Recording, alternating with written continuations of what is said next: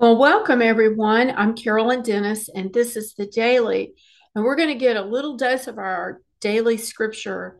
I encourage you to pull out your Bible or your phone and read a little more scripture today. Meditate on it, perhaps say some out loud, put some in your prayers, tell people about scripture. Just reflect on it and think about the Lord.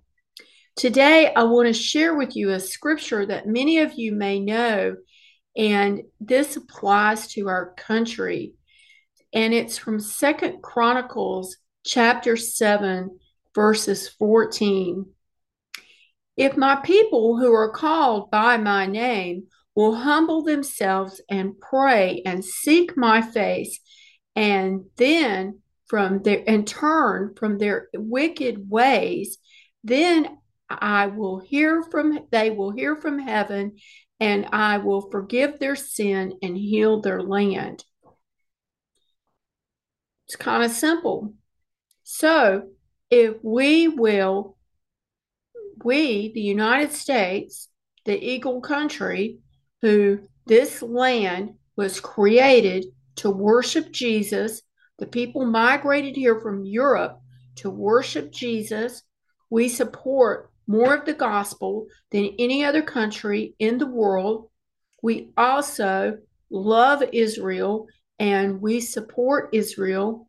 We are God's country after Israel. I do believe that. So the Bible says if we will humble ourselves and pray and seek God's face and turn from our wicked ways, then he will heal our land, forgive our sin, and we will hear from heaven. So, one of the things that already happened was they changed the abortion law, which was really, really good. So, I encourage you to just pray for our country. And if anything you see that is wicked being done in this country, ask God to forgive us even if you're not participating in it, ask God to forgive our nation.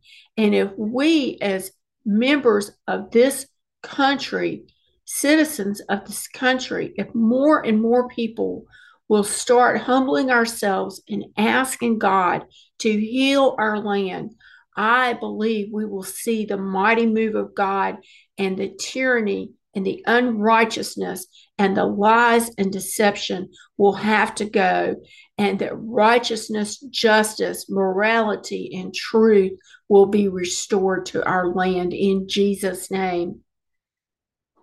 Thank you. I encourage you to pray. God answers prayers. And I just know that He is going to answer our prayers for our country. God bless America. Thank you for joining me. This is Carolyn Dennis. I'll see you tomorrow. Have a blessed day. Shalom.